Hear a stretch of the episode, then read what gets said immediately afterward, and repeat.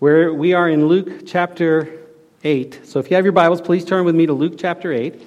And in our uh, study of this passage, we're looking at the parable of the lamp, and I've entitled the message, Listen Carefully. Listen carefully. Let me read as, I, as we begin looking at the passage. So this is Luke chapter 8, beginning in verse 16. No one, when he has lit a lamp, covers it with a vessel or puts it under a bed, but sets it on a lampstand, that those who enter may see the light. For nothing is secret that will not be revealed, nor anything hidden that will not be, that will not be known and come to light. Therefore, take heed how you hear, for whoever has, to him more will be given, and whoever does not have, even what he seems to have, will be taken from him. Now, Jesus begins this parable with a practical lesson. He says, No one, when he has lit a lamp, covers it with a vessel or puts it under a bed, but sets it on a lampstand that those who enter may see the light. Now, I've got a couple of pictures there. Hey, Ben, I had a lamp up here. Colin, did you guys take it? Where's my lamp? Anybody pilcher the lamp that was up here? All right, I guess it's gone. Micah, did you take it? Where's Micah? Micah, did you take my lamp? Can you hear me? All right, just pretend I'm holding the lamp. I had this little nice little lamp. It was a fancy schmancy lamp. It's one of those uh, touristy kinds of things, and it was about this big. And uh, it would have been the kind of lamp that they would have lit. You put some oil in it, and they light it up. Um, it didn't have to be as fancy. I mean, I, I, fell into the tourist trap and I had to buy the fancy one, right? You know, to bring it home with me and to show everybody.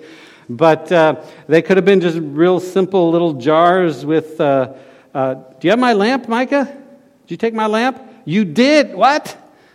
No? Okay. Somebody took my lamp. I'm out for blood now. I want my lamp. No, anyway, so they would have had a little bowl and uh, put some oil in it, and they would have lit, and it would have given some, some light. Jesus said, when you light the lamp, you don't hide it under a bushel or a basket, nor do you hide it under the bed. So, uh, why would anybody want to do that? You light the lamp it's so that everybody can see the light. And you wouldn't take some kind of basket and cover and hide the light, and you wouldn't stick it under the bed. Now, this is a bed frame, a picture of a bed frame. Um, back then, they would have rolled up, they would have had mats that they laid on the floor, and so they would have rolled them up or unrolled them. But they also had beds, much like we have, sitting on a bed frame like this. And uh, this obviously is what Jesus had in mind. You wouldn't take the lamp that you have lit and slide it under the bed in order to dim the light. You wouldn't do that. If you're going to light the lamp, you're going to put it on a ped- put it on a lampstand, which would have been something like this, and you just take, you know, I could take uh, the candle here. So here's my lamp, guys. This is not an oil lamp, but I'm borrowing the Fry's lamp uh, here, and I hope uh, I don't break it so they can take home this nice lamp that they've got. So you take it, you put it on a lampstand. It would have been some kind of pedestal like this, or maybe on the wall there would have been a shelf, and you would, have, you would stick the lamp on the shelf in order to give as much light as possible to the room. So as Jesus is giving this practical illustration that they would have understood, he is really conveying a couple of things. First of all, the light must shine. You don't light it and hide it, unless you have something to hide, but the light must shine. You light it and you set it out so that the light shines. That's the first thing. The second thing that he's conveying here is that as the light shines, it basically reveals what's in the darkness so that you can see. I mean, that's the whole point so you don't trip and stumble and you can see each other and so on and so forth. So that's the main idea here that Jesus is conveying by this very practical illustration. Now, he uses this practical illustration to go into the heart of the parable. And as we talk about the parable, I want to look at uh, the first part here in verse 17. And my point is this all things will be revealed all things will be revealed. Verse 17, notice it says, For nothing is secret that will not be revealed, nor anything hidden that will not be known and come to light. And as we consider this, when it says nothing and um, there is nothing hidden and all things will come to light, we see and understand that God is the great revealer of all things. When he says All things will be revealed. Everything will be revealed. God is the one who reveals all things. He is the one who knows all things. He is the great revealer, if you will. And so we look to God and we understand that nothing is hidden from God. There are a couple of verses here. It says in Psalm 44 21, For God knows the secrets of the heart.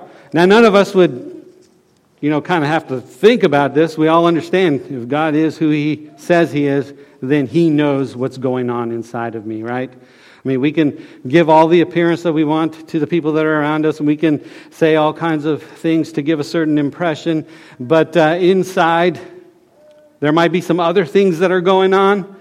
There might be other struggles, there might be other burdens, there might be other sins inside in the heart that nobody sees that's around us, but God sees the heart. He knows exactly what is going on on the inside. Now, on the one hand, that might be a little bit uh, threatening. If God, you know, can see into my heart, then He knows, you know, what's what's going on, and He knows my struggles. He knows my deepest secrets. But on the other hand, that can be comforting. I don't have to hide who I am before God. I don't, I don't have to hide. I don't have to hide my struggles. I don't have to pretend that I'm super strong before God. He knows what is inside. He knows what's going on. And so we can take comfort from that if we belong to Him. In the next verse here, Romans chapter 2, verse 16 says, In that day, there's coming a day, when God will judge the secrets of men by Jesus Christ, according to my gospel. Now, it gives us comfort that God can see into our hearts because we know that God is on our side or we're on God's side, right? We have accepted Jesus Christ as our Lord and Savior. We have asked Him to forgive us of our sins. We have entered into a personal relationship with Him. And so we are not afraid to have our heart revealed. But for those who don't believe, this could be very threatening. There is the day of judgment coming in which He will expose everything, and He will bring to bear the judgment against sin, and He will be completely right to do so because He knows what is going on inside of each one of us. And so it's, it is a scary day, this day of judgment for the unbeliever. But for us, it is a comfort to know that God knows what is going on. And, and just, to, just to kind of put it in our context here, uh, we look, as we consider all of the people that are around us, each one of us have things that's going on on the inside of our hearts. And as believers in Christ and as a church that has come together, there ought to be a certain compassion and mercy and sensitivity that we exhibit towards one another. Um, you know, we might talk with one another and, you know, how are you doing today? Oh, I'm doing great. You know, and there's a big smile on the face, but inside there's pain and there's heartache and there's, there's, uh, there's trouble. Uh, we can understand that and we can know that and we can come up alongside. And even though somebody doesn't share with us what's happening with them or what's going on on the inside, we can know as Christians that there is something there and that we can always pray for one another and help one another and support one another. And so this is a great encouragement for us that comes to us because God is the one who knows the secrets of our heart. Now, when Jesus is saying that uh, all things are going to be revealed. There are two possibilities of what he is talking about. And we get this from several passages of Scripture, not just the one that we're looking at. But the first possibility is this when Jesus said that, that what is hidden will be revealed, he might be talking about the kingdom of God. The kingdom of God. Because when Jesus Christ came, the kingdom of God had broken forth upon humanity. Here he was the king of the kingdom, and he had come to the people of God in order to declare the coming of the kingdom of God. And so Jesus is saying, Look, declare it. The kingdom has come. It has been hidden, but now it is revealed. And so we can see in passages like Matthew chapter 10, verse 26 and 27. And we'll see the same ideas from that which we read in Luke. It says in this passage, Therefore, do not fear them. That's other people. For there is nothing covered that will not be revealed, and hidden that will not be known. Whatever, now, now here's the application for us as believers. Whatever I tell you, whatever he tells us, in the dark, speak in the light. And what you, and what you hear, preach on the housetops. And do not fear those who kill the body but cannot kill the soul, but rather fear him who is able to destroy both soul and body in hell. Now, this is a sobering passage, but what Jesus is saying is that the word that he gives to us as his people, we are to declare forth. We are to ring it forth. We are to speak it out in this dark world. We are to tell this world as disciples of Jesus, we are to tell this world about Jesus and that there is forgiveness of sins. As a matter of fact, there is this expectation that we have as the children of God that we take the light and bear it to this world and tell, tell the world about Jesus. And so this is what we do. And we should not be afraid. He says, don't be afraid of men. We live in a day when it is becoming more and more difficult to speak out publicly and to proclaim the faith. There is, there is this animosity that, has, that exists in the world that suppresses us from speaking or causes us to fear to speak or to uh, the, the backlash sometimes is just, uh, just shocking, especially in social media. If you dare say anything about being a Christian or about what Christians believe, the backlash is just, I just cannot believe it. But uh, we must not be afraid. We must not fear those who can kill the body but cannot touch our souls. Instead, we have to listen and yield ourselves to the one who can destroy both soul and body in hell. And so we are the bearers of the light. We are to let our light so shine before men. This is part of what we're doing with the child dedication. The parents become the light to their children of Jesus.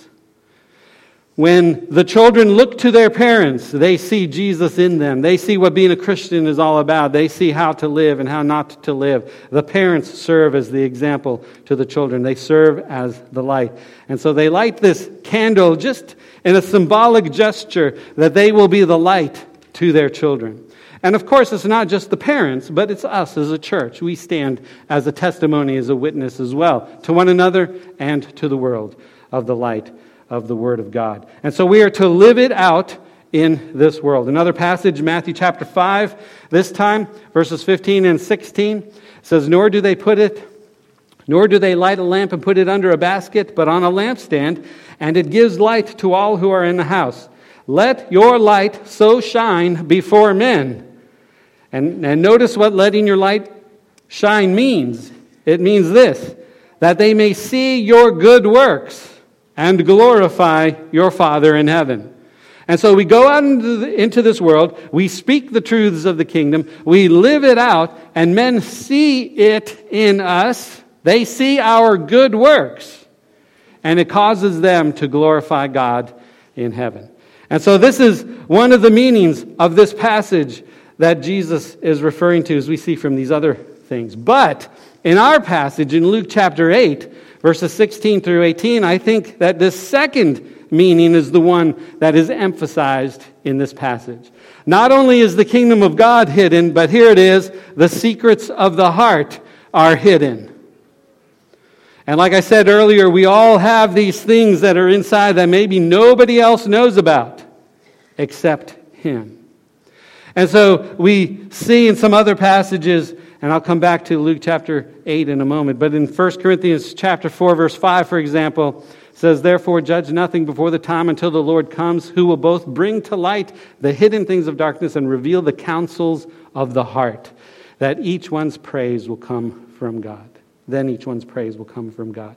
So he is the one who will reveal the secret things of the heart. Now, this is what our passage is talking about, and it comes right on the heels of the parable of the sower. You remember that parable, right? The sower went out to sow, and he sowed his seed, which is the word of God, and some fell on the what ground?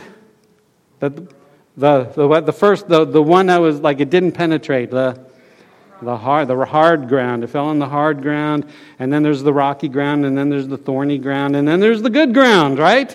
So, this is the parable of the sower, and Jesus is speaking right on top of that. And so, in this context, he says in verse 17, when he says, There is nothing secret that will not be revealed, he is talking about what is going on inside the heart. And we all have some things that are going on in the heart. So, so here it is, and none of us are excluded from this. First of all, there is this hardness of heart that we have to deal with in our own lives. I'm not talking about Christian or non Christian here. I'm talking about all of us. There is a certain hardness that we have to deal with. This hardness can manifest itself in maybe the, an indifference to the things of God. You don't think about God. You don't not think about Him. You know, it's just kind of, ah, you know, if it happens, it happens. And if it doesn't, it doesn't. And sometimes I feel like it and sometimes I don't. You know, that's kind of the hard heart, the indifferent heart. You don't really care that much. You care when it's uh, fitting or whatever, or you don't think about it so much. That is the hard heart.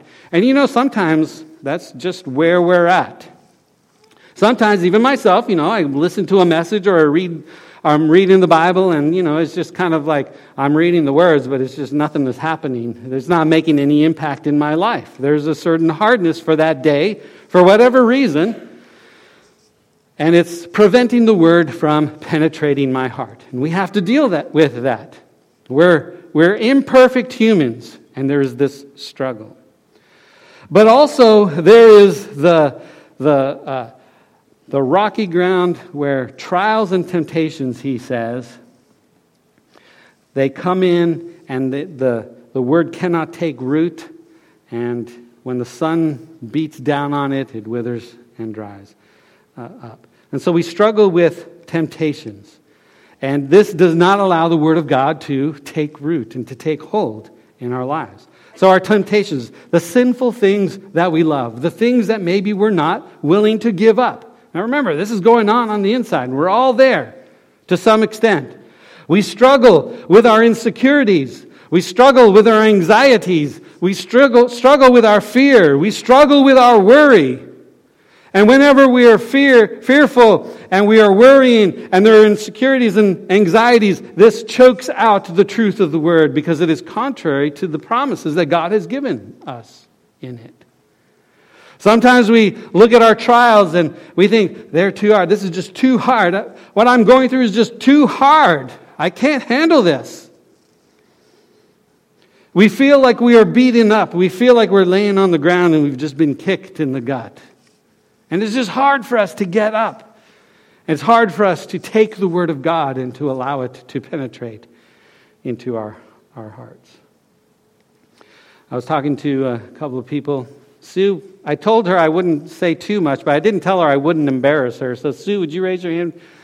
All right, there's Sue. She's standing up. There you go. That's Sue. Sue and uh, Gary Baker have been coming to our church for a little while now. They had come several years ago, but uh, we're glad to see them back again. And and uh, Sue went in for an MRI and they found a spot on her lung. Some of you may have seen it in the, the prayer email list that I send out, sent out. So, you know, you go to the doctor and they do an MRI and they find a spot, and all of a sudden, it's like all this fear and anxiety and worry just comes in. What, what is going on? Do I have cancer? What, what is this going to mean? How is this going to change my life?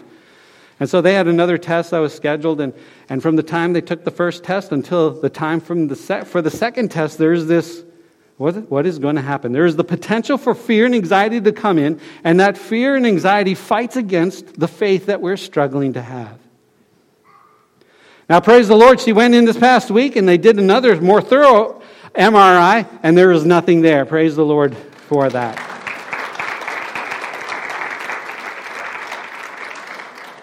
Uh, Terry Duggar went in, um, I guess it was this past week, and he had an MRI as well for prostate cancer. And uh, so he went in and had the test, and we were talking about how, you know, they, they, they know, the nurses who do the test, they know what's going on, but they're not allowed to say anything. And he's got another follow up, I think, or he hasn't heard back from the doctor yet. So, first of all, if you've ever been in that situation, there's anxiety leading up to the test, right? Like, what are they going to find? And then after you have the test, they don't tell you anything, so there's more anxiety until you do hear from them. So, in all of this period of time, there is the potential for your anxieties and your fears and your worries and your insecurities to rise up and to threaten your faith in God. It, is a, it becomes a struggle all of a sudden in order to keep your focus upon God. This is what we're talking about here. These are the kinds of struggles that we have inside of our heart when uh, these pressures come in upon us. But there is another kind of heart, and this is the thorny uh, kind of heart. This is where the cares and the pleasures of this world kind of choke out the word. This is where we are distracted by the things that are going on around us. We love other things. It might be food that we love, it might be uh, our. Our uh, entertainment that we love, our leisure, our pleasure, our families, our activities, our clubs, our sports. We might love sleep. How many of you love sleep? Don't raise your hand. I don't want to see. We love sleep. We love our shows. We love our music. We love our social media. We love these things. And they distract us. We love our work. We love our hobbies. We love our jobs. What? Who loves, our, who loves their job? I don't know. Maybe I should take that out. We love our ideas. We love our philosophy. We love other things. And to the extent and the degree that we love these other things, that can choke out the truth of the Word of God because in the end, we are to put Him first and to love Him above everything else. And then we're free to enjoy these other things. But there is the threat, there is the temptation that the pleasures of this life and the cares of this life, they will choke out our response to the Word of God. And we have to be careful there. And then, of course, there's the good ground. There's the ground that we've cultivated and we've prepared. We've removed the rocks, we've removed the, the, the weeds, and the heart is ready to receive the word of God and it produces fruit. And that's where we want to be. That is our goal. That is where we hope to end up. And as we consider this, this is the point of the passage that Jesus is uh, leaving for us. In verse 18, he says, Therefore, so here's the point Therefore, take heed how you hear. Now, he doesn't say, take heed to what you hear. He says, take heed to how you hear. And I think it's significant that he is expressing this parable following directly after the parable of the sower and the seeds. Because we have to pay attention, that's what it means to take heed, pay attention, give attention to how, how you hear the word of God. It's, Again, it's not, uh, the question is not what we're hearing, it's understood to be the Word of God. We are going to hear the Word of God, it is coming to us. How are we going to hear it?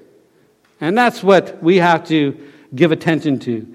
See that you scrutinize your heart and your life as to how you are hearing the Word. So there is this preparation of the heart that is necessary. Some of you like to, to garden. I mentioned a garden before, but uh, I don't do a whole lot of gardening, but I do like to grow some things. And uh, one of the, there are two frustrations that I have. In our raised bed, there are all of these rocks, and no matter how much I, you know, rake them up and try to get rid of them, it just seems like they multiply. I can't understand it. So some of you green thumbers out there, you can maybe help me to understand it. And of course, the biggest uh, uh pain is all the weeds that pop up all over the place. I didn't plant them. How did they get there? And no matter how much I pull them, they just kind of like grow. We had this, uh, there's this, the fence between my yard and the next yard. And, and I remember, you know, there were these trees that started to grow in the middle of the fence. And so I would cut them down. And every time I cut them down, they, it would like kind of multiply right there. You know, I would just come out the next day and it was like, what? There's five of them now. And uh, now it's this, it's this big tree with a trunk this thick, right? The fence is like right, it's grew, grew right around the fence. And it's sitting right there, and I just have to chop off the top every, every year. Um, so it doesn't grow because it had, you know, just had grown into our, uh, the wires that come into the house and all that. That's what a pain, right? So the rocks and the weeds, those are the, the biggest thing. And so we have to pay attention. We have to take care to how we are hearing. We have to prepare our hearts to receive the Word of God. Because it is not an automatic thing, even if we're a Christian, that we're going to take the Word of God and it's going to flourish in our lives. I think we can all give testimony to that. Regardless of where we are, we're at or the reason for it, it is not an automatic thing that just because we hear the Word of God or that we're in church or we read our Bible every day, just because we do that, it is not automatic that it is going to flourish and bring forth fruit in our lives. And the reason is because of all of these distractions and the hardness and the, the weeds and all of that. We have to prepare our heart to receive the Word of God. Get, the, get rid of those rocks in your heart, get rid of those weeds in your heart, uh, chop up that hard heart, and receive the word of God. Now, here is, here's what he says about that. He says, Take heed how you hear. And notice what he says next. Now, now here is the principle for how to grow as a Christian. How do you grow? How do I grow as a Christian? How can I grow faster as a Christian? And here it is take heed or pay attention to how you hear. Whoever has, to him more will be given. And whoever does not have, even what he seems to have, will be taken away from him. So here it is. How do I grow? Well, if I am faithful in cultivating it as it comes to me, I will be given more. But if, if I don't do anything to help cultivate that word, I will lose even what I think I have. And so the principle for growth here is this pay attention to how you are hearing, prepare your heart, and as you prepare it, little by little, for what he is re- revealing, little by little, little by little, it begins to grow and to multiply and to expand, and your life will become fuller and fuller in the presence of the Lord. So, don't harden your heart. Don't allow the temptations and trials to interfere. Don't allow the cares and the pleasures of this world to interfere, but have a good heart.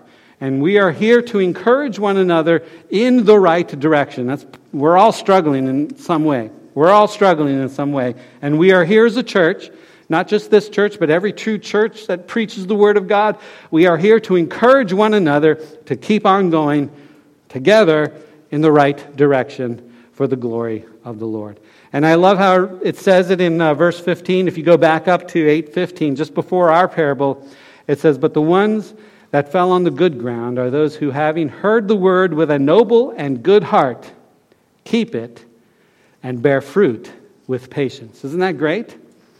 That is great. So may that be the the cry of our heart. May that be what we take with us this morning that we are going to cultivate our heart the best that we can, and little by little, we will allow the Word of God to fall into a good heart and to grow and to abound in our lives to His glory. All right, um, at this point, uh, let me read to you a passage